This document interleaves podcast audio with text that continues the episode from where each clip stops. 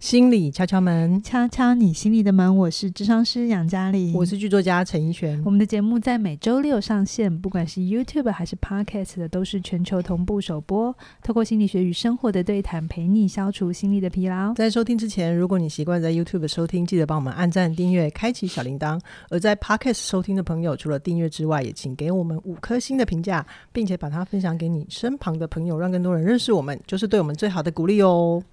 杨老师啊，嗯，你知道吗？要常知觉道什得，么？我常觉得是在起点工作真是一种人间修行啊！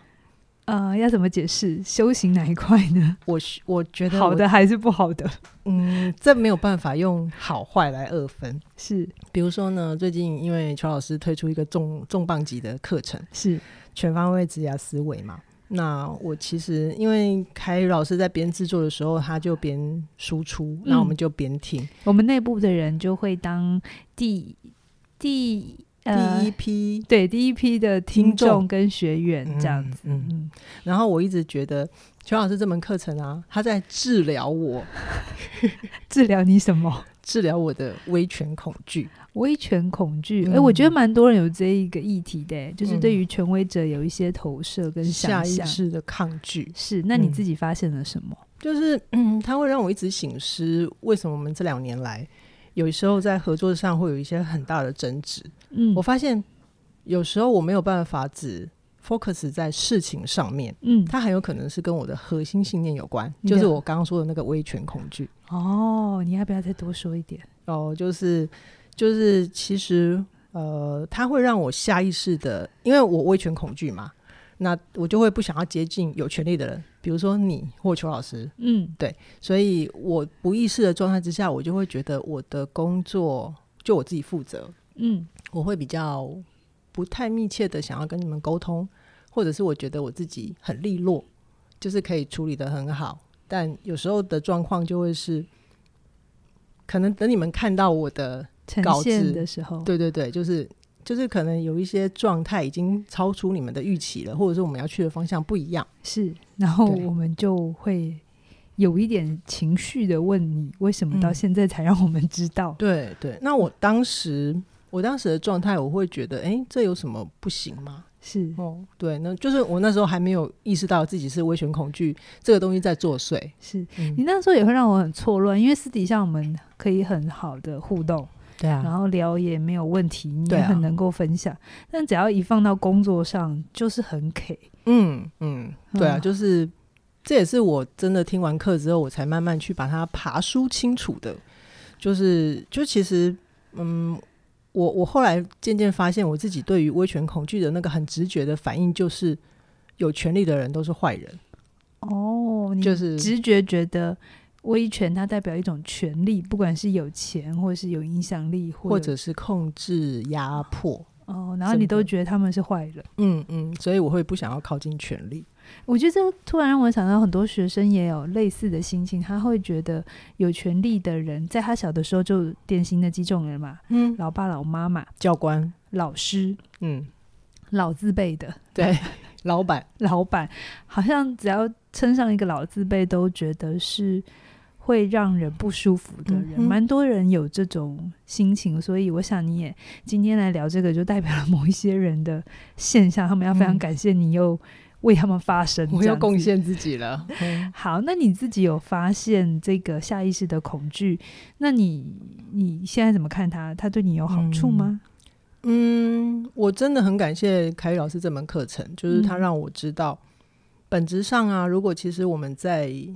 工作职场正常的工作职场上去帮自己取得权利，或者是因为你的工作表现好争得权利的话，它其实会对你的工作是很有帮助的。是是是，然后再加上，因为我们写脚本的需要嘛，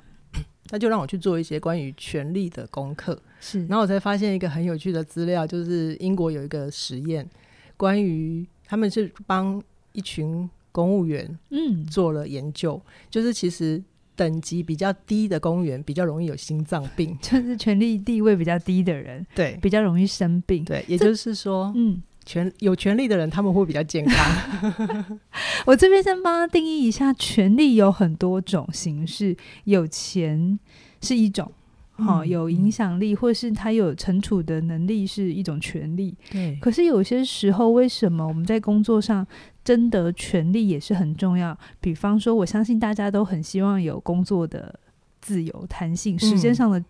弹性跟嗯做法上的弹性。或者有更大的资源可以调配，对，其实这都是某一种权利。你想想看，如果你跟呃你在底下工作，你老板很嗯信任你，嗯然后他跟你说我授权给你，呃嗯，你你在什么样的限度里头，你可以自己做决定。嗯哼，你是不是会有一种耶你被信任，对然后你有更大的自由的空间，对可以做你想做的事。对，所以其实权利它是有很多种面向，并不是有钱或有惩处权才叫做权利。当你有有那样足够的被信任，其实嗯某种程度你就是有权利了。对对对，就是、 嗯、他让我看见，其实权力是中性的，是然后以前的看法就会比较偏颇。我不知道是我的环境，还是我看了太多的戏 剧，就是戏剧它会故意有一些设黑计，化啊，对对对对对。然后我就觉得自己不想靠近权力的这个潜意识还蛮可惜的，因为它嗯可能过去会让我错过一些机会，像是不知 道，我现在不想讲。有啊，像是明明你可以，比如说我们前面的合作，你嗯， 就是以前我常常会跟怡璇会有争执的地方，就是明明，嗯，他可以先来跟我讨论，嗯或是他可以在过程里营造我对他的信任，嗯好嗯。可是因为他害怕他对于权威者的想象，所以对我们只要回到工作状状态，他就会很下意识的想要，呃，尽量减少他的。表面逻辑是减少麻烦我，可是他内在其实是尽嗯减量少接触。对，就是你可能只是来问我的想法跟我的观点，但我的那个投射已经先出来了，就是你就是来质疑我的。对我是来挑你毛病的。对，就是这个东西跑得太快，它就会很容易让我们在工作上有摩擦。对，然后我会抓不到你的嗯状态。好，那我抓不到也没关系，你最后呈现出来给我是我要的也就好了。嗯但是偏嗯偏就会有落差，然后对你就会受伤。对对不对，就是就那个还是一个权力的抗拒。如果我不看见它的话，我就会很难去听得懂你们到底要的是什么。好。对，那你现在有对权力有比较好的、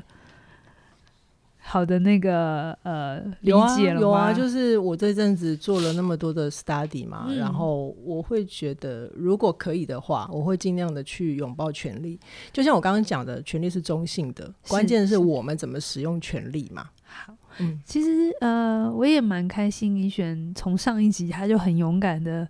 说他怎么 黑我，你说黑嘉嘉的姐姐黑嘉玲出场 吗？他他姐姐好像不叫黑嘉玲吧？她有没有姐姐我也不她知有道。姐姐，她有姐姐，哦长好得很好漂 亮。好，谢谢。那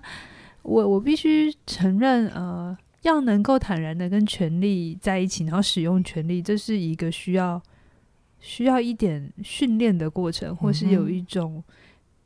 好好的去理清，因为其实我自己也很挣扎过。我以嗯前并不喜欢站站出来，嗯那、我如果大家有印象的话，回想二零一六，其实呃起点这个频道，不管在 YouTube、Podcast 是二零一九才对开始哈对。对，但二零一六的一开始，其实是只有凯宇一个人在镜头前单打嗯独斗的，而且凯宇老师也是到一百多集才露脸。对。嗯然后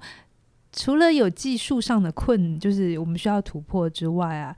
以前凯宇老师是有希望我可以也一起，可是我都一直很抗哦他拒。那时候就有邀请你吗？因为呃，他觉得我我应该可以啊，就表达也可以，然后长得也还可以，这样子、嗯应该会有加分。可是我那时候就很抗拒这件事，因为嗯就跟你一样，下意识的会对于被看见，嗯或者是拥有更多的声量，我会有害怕。好 OK，嗯，但是后来反正姻缘就走到这边，嗯还是得嗯站出来。嗯嗯我真的有看见这些年我们累积的这些力量，群众的力量，让呃也也因为谢谢你们的信任，我们累积了一群很支持我们的，不管是粉丝也好，粉丝或学员也好对，我有发现，诶，我很想要谈的主题，或我很想要推广的的议理题念，对，嗯很快的就出去了，然后。嗯我也真的感受到几个我曾经可能推荐过的老师啊，是或者课程啊，嗯诶呃像后以白啊，对他们后来回来告诉我说，诶，他们真的真的有感受到这股热情，然后、嗯，呃，有一些事情真的有被看见，嗯然后。你那又体会到权力的好处了，嗯嗯，那时候我才懂说，其实我自己站出来争取权利或是话语权，可以让我用更轻松，可是更简单的方法来传递我的相信。性，嗯哼我不用再去期待别人。以前我会觉得，嗯，这件事是政府来做 的事，啊、教育来做的事，呃，嗯社会要做的事。然后我期待他们好了，然后我的期待就会被完成。可是我嗯现在懂了，如果我真心觉得这件事重要，那我要让我要让它，我要让自己让它发生，嗯哼让这件事情发生，我必须拥有一些资源，是嗯而资源就代表权利。嗯嗯好、钱是一种资源，它是同时也是一种权利；对声量是一种资源，它也代表一种权利。嗯嗯好、嗯哦所以只要有资源，它都有一种权利。那我觉得更更更有趣的事情是，我记得因为起点刚开始小小的嘛， 就 三个人嘛，对我啊我我呃我凯宇轩宁，嗯，所以我记得当人越来越多的时候，我你我是说学员越来越多？呃不是就是工作人员工作人员现在嗯其实已经比以前多了。嗯那我一开始还会遇到一个状况，就是我其实是对于权力，我会很害怕去用。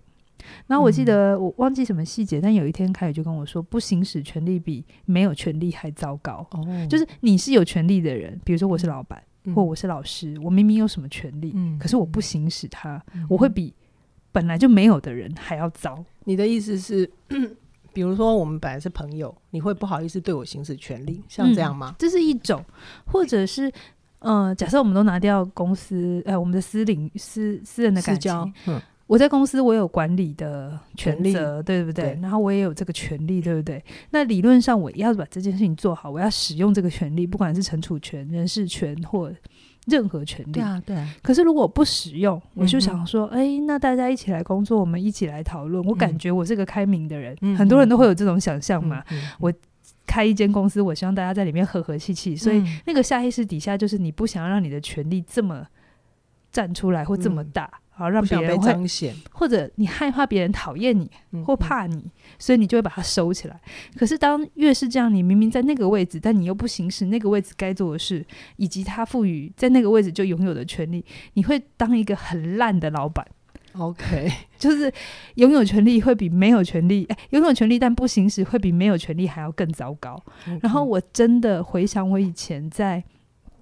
我以前待的领域嗯就是一个比较大家要人人好的状态，所以以前待的领域是指，教 育单位，然后大部分的人都不喜欢当行政工作，嗯哼特别是要当主管，所以 大家哦就会不想去坐那个位置，然后就嗯算坐上了，都会想说，嗯、就是哦我可不可以兼一个学期就好？不是，就是大家自己管好自己就好啊，然哦后就是很爱关怀这样子，结果就会搞得乱七八糟，嗯，就是大家比较没有约束力吧？就是对方一群人就会没有一个头，然后没有办法走去该走去的地方，一就是群好人做不成事， 对，所以好后来我就开始真的更懂，权力是中性的。嗯好，如果今嗯天因为我去执行我的权利，而有人会怕我，那这个议题不是我的问题而已，那个对当事人就像我上一上一集一样，嗯，就你自己投射了什么东西给我，你对在你的状态里有什么没有处理的？嗯，我们是来工作的，所以那不是我要负责的嗯事情。嗯那我就是在我的工作职权里头做我该做的事。嗯，其实你看清楚了这一点，也有助于你对于权力的行使啊，或者是嗯就是工作上我们常讲的嘛，嗯该怎样就怎样。嗯对，好，那好你现在看到了之后，那你现在还有发现什么权？就是因为你害怕权力之后，就是对你的影响。哦，就是我觉得对我来讲比较直觉的两个影响啦，一个就是像上一集黑嘉玲的逻辑一样，我会发现，如果我跟权力站在对立面，我还是会很容易把自己放在被害者的位置，所以任何事情、任何合作或者是对谈都还没开始展开的时候，就是像你站在权力的角色上，我就会觉得你是加害人。嗯，对，所以其实你就是蛮有典型，就是你拥有权利，但又不行使权利，对 比我比是。比比没权利还糟嘛，对不对？我目前是这个状态，就哎没是错你其实，在第一线嗯工作，你是我的部署，你并不是没有权利的人，你是有权利的人嘛，，嗯嗯嗯嗯你有执行把它做好的。最清楚所有细节的人，哦这就是你的权利。你有嗯资讯上比我还更清楚，但你又是不行使它。对对，就是我我我我如果没有意识到那个状态的话，我其实永远就没有办法去为自己发声。是哦，就会是我以前记得你拿稿子来的时候，我会有一种你每次也不是每次，你常常要跟我对答案，就是你明明是第一线，然后所有的嗯资料还有我明 stat- 明知道自己说的是对的，对但我就是会想要需要一个权威者来帮我认可，对，好像来盖个 章。然后你会尽可能避免跟权威者有任何的冲突，然后你觉嗯得冲突是不好的。对。可是我第一个莫名其妙被你推到权威者的位置，嗯， 然后第二个事情是我好像只要更坚定的问了一些问题，嗯或者是更坚定的表达我的态度之后，你就 g u i l t y 嗯然后我就会觉得嗯。那你是负责任的，负责这个专案的人，你都丢回去了，我还要怎样？这样好好好，我现在已经意识到了，就是 就是那个逻辑，我想要跳出来了，我准备往前走了，好不好？嗯是好是好，那另外另外一个影响还蛮有趣的，就是就是也跟我这个人的呃生命历程有关系啊。就是嘉玲，嘉玲在很早很早以前就跟我说过一句话，她说啊，如果你在家庭跟母亲的关系不好，就很难留得住钱。 我现在把钱的洞补好了，现在换来补这个。那跟父亲的关系不好，就会很难掌握权力。嗯，嗯，好，嗯嘉玲要不要帮我们解释一下你这当句初话为什么会跟我讲这句话？跟母亲的关系不好，很难留住钱。这个我想大家应该有概念了吧？可以回去听理财心理学相关的。 好，嗯但是跟父亲的关系不好，会比较难掌握权力这个部分，可能一般人比较没听过。对没听过。我来讲这个，嗯为什么跟父亲关系不是很好，会比较困难掌握权力？这个部分的逻辑是这样的哈，因为一般的状况，我现在讲一般哦，哈好一般的意思就是有人不会长这样也没关系嗯哈、只是大部分的人是长这样。嗯，就一个家庭里头，母亲通常是负责安全的那个人，是啊，她会让小孩吃饱啊、穿暖啊，她会在很多细节上面会照顾。比较是生活上的照顾。对，但是父亲在教养上的功能不是这样的。嗯嗯哼我们先撇开那种真的不负责任的哈，嗯大部分的父亲其实都是还是在乎家庭，只是他的是哦执行方法会跟妈妈不一样。非就常不一样。我这边先打个预防针，所以妈妈们以下听完这一段之后，我希望你们最后的这个，呃，最后得到的结论就是，你不要期待你的老公跟你做一样的事情，用一样的方法带孩子，嗯因为这样不一定对你的孩子是好的。对，就是父亲啊，我侧面的观察跟我读的 study 就是。嗯父亲常常会用一些连他们自己都不知道的方法， 就是他们并不是有意识的在做这件事。嗯好，可是如果你在旁边做人类观察， 你现在要跳到人类学了吗？就是你如果有在公园啊，然后你在那边待一个下午，然后你现在比较好，现在都会有爸爸陪公，就陪小孩去公园玩，也会有妈妈。嗯那你会发现哦，爸爸陪的小孩啊，如果他不是在那边划手机， 嗯哼他会用一些像是逗弄，嗯有点冲敌。嗯爸爸很爱冲敌小孩，嗯，就拉一下头发啊、推一下不。是这种冲敌啊，就是然后他他有时候会创造一些挑战，嗯，比如说，嗯，比如说他玩球好了，嗯妈妈会尽可能想让孩子接住，嗯然后在安全的范围内，因为妈妈不想要小孩受伤。嗯可是爸爸有可能会故意抛得很高，哦比，较强一点，然然后后小想朋友要跑很远去捡。对，或者是让小孩去接受那个球很，但是在安全范围内嗯哈，我觉得爸爸都还是有长脑的，只是跟嗯妈妈脑子不一样。嗯，嗯爸爸会创造一些挑战感，哦好，，这些是男人在做这件事，他不一定有这个意识，对，可是他会做这种事情，所以看在妈妈眼里，他会觉得他都在冲敌有小点孩。危险。对，可是嗯爸爸是想要，就是透过这样的挑战，让孩子又有多一点的呃探索冒险、嗯哼可能，因为对安全不会是爸爸第一时间考量，对，爸爸通常会是希望孩子在这过程当中去突破，球丢远一点，就是让他离开安全的范围了嘛，对对对，或者是他会觉得他可以做得到，我要让他做到。让他去试试看。，对，爸爸比较会有这个宽容度嗯跟弹性，那通常妈妈会比较相对保守，嗯就是沙子不要弄脏衣服， 嗯，回去要洗。对，他爸爸会就是让他去小尽朋友量的。玩就是要这样玩啊呢。对，所以这个时候夫妻就会有教养上的落差。好，可是不管是呃逗弄孩子，或者是挑战，或者是创造一些孩子的压力，哈，其实父亲在这个过程当中是在教会小孩有一定程度的冒险、探索，还有服从，还有纪律。嗯哼，服从跟纪律，其实这件事情通常会是在父亲。呃，我们通常我我是这样，我不知道，我不代表所有的的小孩，可是嗯我确实在小的时候，我比较怕我爸，嗯哼，好、我其实到现在的实务经验也是大部分的，对，因为它就小孩代表像如果是社会上来讲的话，爸爸好像就代表法律，对对对对对，哈、嗯所以哈我好像在那个危机男孩危机，不晓得我们这一集上的时候那一个书评，应该播了。好，男大孩家可以危去机搭配那一段使用，你会比较听得懂父亲在教养上的这嗯个角色。嗯那通常小孩在跟父亲的互动过程里，他会知道要听话，或是他会有纪律跟规则的概念，真的会比较乖。真的会比较快。 所以爸爸的焦点其实是未来，是创造；可是妈妈在教养上的焦点是现在。是风险意识，所以都很重要。所以跟妈妈的关系好的话，风险意识概念会比较好，钱比较不会 乱花。不会什么演唱会都看。 我不晓得这一集播出的时候，你的那个阿妹的票抢到了吗？好， 对，所以这不是对错、哦。我先嗯讲、教养本来就有不一样的功能哈。 嗯那回头来讲，为什么你跟父亲关系不好，呃，比较不会有权利呢？是因为你会很容易把父亲形象，或是嗯所谓的爸爸的形象，呃，对你的教导互动，你都当成是坏事，对，你会想反抗他。嗯那你在反抗他的时候，你就学不会一定程度的服从跟纪律，嗯是很重要的。嗯好，那于是你出社会的时候，你经刚出社会一定是菜鸟嘛，嗯你不可能一出社会然后你就是个老大吧，这很奇怪。不可能，对，所以你会任何就是一定呃，出社会之后会对任何想要管理你。或者是质疑你的人，或或管理我，我觉得不到质疑，就是只是要管理你，嗯或者是想要去在一定程度内是教让导你对教导或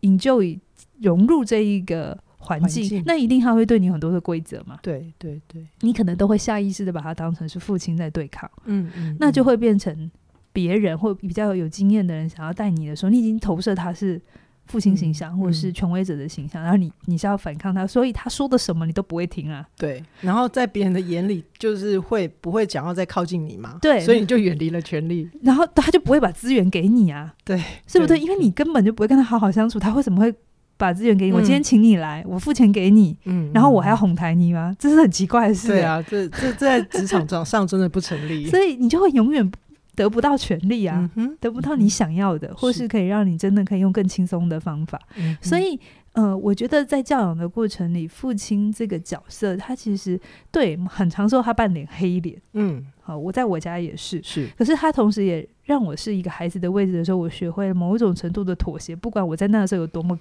叛气逆他、屌他， 可是我也懂，我真的皮要绷紧一点，不然我嗯会很惨， OK 我会有另一种的危险概念，跟妈妈给的是不一样的。嗯嗯好嗯我会对于知道我的自我不能太过膨大，嗯哎、嗯膨胀，膨胀，我必须要跟人合作，嗯我必须要知道这个世界不是以我为中心的，嗯至少在家里头，我爸比较大。嗯，嗯 嗯我我觉得就是父母亲给我们的教养，它是两种不同方向的安全跟稳定的去探索。嗯然后它对我们的好处就是，等你长大之后，你会有遇到不同类型的人，你就会知道那个可能基础的拿捏会在哪里。是啊，是啊，所以，嗯、我一直觉得好的性别角色应该是双方都做他们更擅长的事，然后一起回来照顾这个家庭，嗯而不是只是给女生或给男生都是不对的。哦，都会失衡。，对一个、嗯一个孩子要健全的成长，他需要很多面向来帮助他有更弹性的视野，而不是只有一种方式，一定都只有爱的，还是一定都是严格严格的，嗯嗯没有，他嗯都要兼具的。好啊，就要嗯兼容并存，对不对？嗯，好，那杨老师，我们聊到这边呢、就是如果如果听众朋友跟我一样长这么大了， 然后我们可能不知道有没有意识到，对于权力的抗拒都好啦，嗯就是嗯你现在会会觉得我们现在可以怎么理解权力，才会不害怕它也不逃避 呢？我可以跟大家玩一个小游戏。那在听这一段节目的时候呢，大家如果方便的话，如果你在开车，就不要做这件事哦。你可以先闭上眼睛，然后用直觉，接下来用直觉就好了。然后就是，当我问你，你一想到权力的时候，你会想到什么？好，很快的嗯给我三个形容词。第三个形容词，嗯第一个时间想到的，一想到权力，你就想到什么？啊，有些人可能会马上想到的事情是伤天害理、 嗯残暴、比如说我刚刚前面的出场，就我会觉得它是坏的、压迫的，嗯，这样就是你的哈，对写写三个，但嗯有一些人可能也会写，嗯，有为者亦若是，嗯好，然后被尊重，嗯好，这有可能是你想到的，没有关系，通通写下来，嗯哼写下三个就好了。那写下来之后呢，好，你就再拉开一点距离，然后你问自己，这些感觉是怎么来的？谁会让你想到这些词？比方说，你可能觉得为所欲为，你马上想到的是曹操，随我随便讲， 其实他并没有，我又黑他了。嗯好，或者是你一想到你心中最有权威的人，你想到嗯典型的权威者，你会可能会想到秦始皇，蒋经国。 对不起，我透露年龄了吗？ 我尽量讲不要太现代的人，或者是、哦呃康熙、乾隆啊，或几个伟大的将军之类的哈，嗯，或是电影的某个角色，比如说教父，嗯哦，那个真的嗯很有权威。对对对，就是或者是你过去你直觉想到你跟过的某个主管啊、老板，嗯还是你某个家人，你就是你先写下来，你、嗯你一想到权威者，你第一时间想到谁？是好，我我记得我第一时间就我爸确实是一个很典型，很典型的你生权，命里面典型的权威者。 所以我也花了一点时间去处理我跟权力的关系。嗯然后你再问自己，好，你喜不喜欢他们？嗯如果你发现你不喜欢，你是那种下意识会抗拒的话，那你可以先跟自己说，嗯，就是你写下来这些词跟这个人，嗯然后你跟自己说，嗯，这是他们展现权力的方法。是，好，可是不代表，呃，就是它只代表你不喜欢，但不代表你会做一样的事情。嗯你听得懂吗？就是懂你懂你的权利的概念，可能是因为这些人来的，可能是嗯你生命中某个重要的照顾者，嗯嗯嗯，他有他行使权利的方式，你不喜欢，OK，你可以尊重你不喜欢，但你不等于你行使权利的时候会跟他一样。是是，所以，嗯、但是如果你你喜欢，哈，假如嗯假设你想到某个有权利的人，我等一下会讲一个我嗯很敬佩一个有权利的人，是哈、你也可以说，你跟自己说，嗯，我喜欢他运用权利的方式，他。运用了他的权利，推动而且完成了他想做的事情，我嗯可以学习他的精神。是，所以，权利是中性的，嗯哼，我想跟大家分享一个我觉得使用权利上面使用的很刚好，而且我很敬佩的一个人。嗯，你这个很你很认同的一位政治家，对对对，这个人大家应该都算熟，就是刚刚卸任德国的总理梅嗯克尔。梅克尔那女士，这梅克尔其实我 关注他一阵子，偷偷暗恋他，好嗯没有？可以啊，她很值得暗恋。 他，我觉得他让我印象最深刻的是二零一六年难民危机的时候，那时候整个西方都不想收，就这些，对，啊，大家都觉得烫手山芋这样子。嗯，可是他在那个时候，他就展现了权力，因为他是总理嘛，嗯，嗯所以他就说，他就他就直接代表整个德国嗯人说，他说驱逐难民这种事情不是我所认识德国会做出来的事，他没有先公投，对不对？他没有公先 投直对接使用他的权利了。对，因为。他在讲这句话的时候，确实就是展现权力，他就是在表态。我我身为总 理，嗯，某种程度我想要代表整个德国，我会要去做这件事嗯情，我要反正难民就是我收定了就对了啦。是是是，但他其实帮德国做了很好的国际形象。嗯，在当时我觉得他并不是以国际形象在做考量，嗯嗯虽然后面有这个效果，是是，可是他当时确实是因为他真的有这个权利。他有人文的高度，呃，你还是没有懂我的意思。他有德国，他是德国总理，是所以他有这个权利。当他说了这句话的时候，他的政党某种程度是要为他背书的，哦，明是白这里， 好是的在这里。好的，所以它意味着某种程度，他是他已经他也赌上他的政治生命。嗯哦，在那之前，其实整个德国都很爱他，都觉得他会做出很棒的决策。可在这件事情上，他真的是逆风。是，可是他那时候就是赌上，因为他也知道他累积了很多 credit，嗯嗯在嗯欧欧盟也好，在德国境内也好，在整个西欧国家都是哈、嗯所以他那时候真的是赌上了自己的政治生命，就是我要我要收他们，然后我也会想办法让他们定居下来德国。嗯嗯嗯，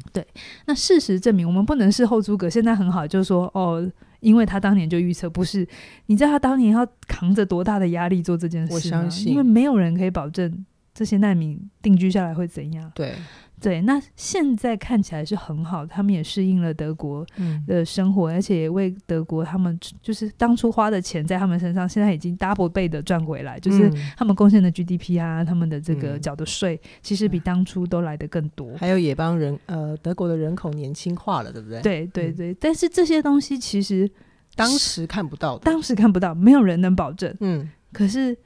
我觉得梅克尔在那个时候，他非常有智慧的运用了他的权利，他是德国总理，而且他在欧盟那个时候是很有声声量的，对对所以。所以，因为他有了权利，所以他才能做这件好事。嗯我们现在看起来是好事，我们当然也会很想要帮难民发声啊，嗯或是你想要为环保议题发声，或是是任何你所在乎的事情，这些都很重要。嗯可是你有没有权利去做好这件事？嗯还是你你想想看，梅克尔来讲说我要收难民，跟一个普通的德国上班族，嗯嗯他说他要收难民，谁要理他？对啊，没一有定人是会理上班一定族是啊，对梅梅克尔一定知道他讲这句话的重量有多重啊。是，所以是这就是展现权力，我觉得很重要的东西是权力，它并不是坏事。嗯很多时候，你所坚信的事情是唯有你是在那个位置拥有那个权力的人，你说了才会有用。嗯嗯好嗯那当然，我也要提醒一下，权力并不是越多越好，这是是另外一种迷思哈。嗯嗯借用一下荣格的话，就是、 他说不要被少女诱惑，也也不要被不 不要诱惑少女。我说我也讲一样的话，就是你不要诱惑权力，也不要被权力诱惑。，嗯，对，因为我我一直觉得权力是一种你用它，但是你只用你需要的就好。嗯，然后保持一点距离，你才不会被权力冲昏头。就像梅克当，就是这呃十月的时候，他要下台，嗯，他在卸任，他在卸任，好对，用卸任比较正确。嗯他就很典型的展现他要下来了，嗯虽然他现在讲一句话。可以造成的舆论还是非常大的，嗯他的权力还是非他常大的影响力还在，可是他非常的谨言慎行，他没有给下一位继任者造成很大的压力，嗯哼或是试图还要留有什么党派势力。嗯嗯嗯，好，今天这一段话可能你会觉得听起来很硬哈，嗯，但是其实这都是我平常会关心，只是我在敲门好像不太比较常少讲这个议讲题国际，政治。嗯，对，所以我一直觉得权力是一件很中性的事，然后你一定要好好的去看待你自己怎么看待权力。如果你会抗拒、会逃避，那有一些内在有一些东西你没有消化的话，你想要期期待的理想生活不会发生。嗯哼，好，嗯哼那。另外一个，如果你也是一种会愿意追求权力，会愿意为他做很多事，不管是赚更多的钱，或是爬上正那个呃公司的高位，嗯好、嗯让你有嗯更多的控制感的你势必感都觉要靠近权力，你要靠近他。可是我要跟你说，欲戴王冠，必承其重。嗯哼，白话文就是，你要享享有这些权利，但你同时也要负担这些权利带来的代责价。任，好，就像很多演艺人员，他们很多的光环，嗯，他们声量很大，这是一种权利。是可是同时，只要一出事，他会被检视的更惨。 OK，这就是权力带来的好处跟坏处。你要很清楚的看见，你才会知道你拿多少就好了。嗯嗯好，因为当你不意识你自己对权力的贪图也好，或是对权力的鄙视也好，嗯其实嗯都是一个不比是一较个偏颇啦，，对对对对嗯对对，你没有办法恰如其分的去做好你的角色好跟呈现。好，那谢谢杨老师今天呃，透过他的一些历程跟他对于国际情势的观察，帮我们厘清了一下。权力其实我们可以怎么样跟公正的来看待它？那我觉得拉回来我们生活跟我们自己相关的来看啊，我会觉得人生确实就像邱老师说的，它就只有两个面向，一个公领域的面向，一个是私领域的面向。那公领域的面向，比如说我们在职场的发展啊，然后你在职场上拥有多少权利，它其实会左右到你私领域的资源。嗯，所以如果你想要了解更多在职场上的权利义务啊，或者是你怎么样可以让自己的职场走得更顺利，嗯，这怎就么是使用权力？对，怎么嗯使用权利，或者是在什么时候适当的去展现你的权利。嗯，嗯，这就是乔老师。或是什么时候要把权力收起来，让别人不觉得你有威胁， ？OK，这也是要学的，对，这有时候是一个保身之道。 就拿捏都很重要。好对，那关于这个部分，其实就是邱老师的最新线上课程《全方位职涯思维》可以带给你的。对，那我们现在在呃节目播出的时间还有超超早鸟的优惠，二零二二对对的这个价格，这是真的是最优惠的价格。那那过了一月二十号之后，这个嗯价格就不会存在喽，也不会再回来喽。嗯，所以大家如果呃也想要更靠近权力，让自己活得更健康，拥有更多的资源的话，一定要赶快手到加入喽。嗯，相关的连连接都在影片下方，欢迎你把握这一波超早鸟优超惠超早，鸟优惠， 而且非常划算，因为它这也原是一种权利，因为它原价是一零哦八八零哦零零，，这也是一种权利，你在时间上面的权利，你有嗯听到的话，你就可以享有这个权利。对，就是过了这个村就没那个店了。嗯好，好啊，今天先跟大家聊到这边，期待我们下星期在空中再会，拜拜拜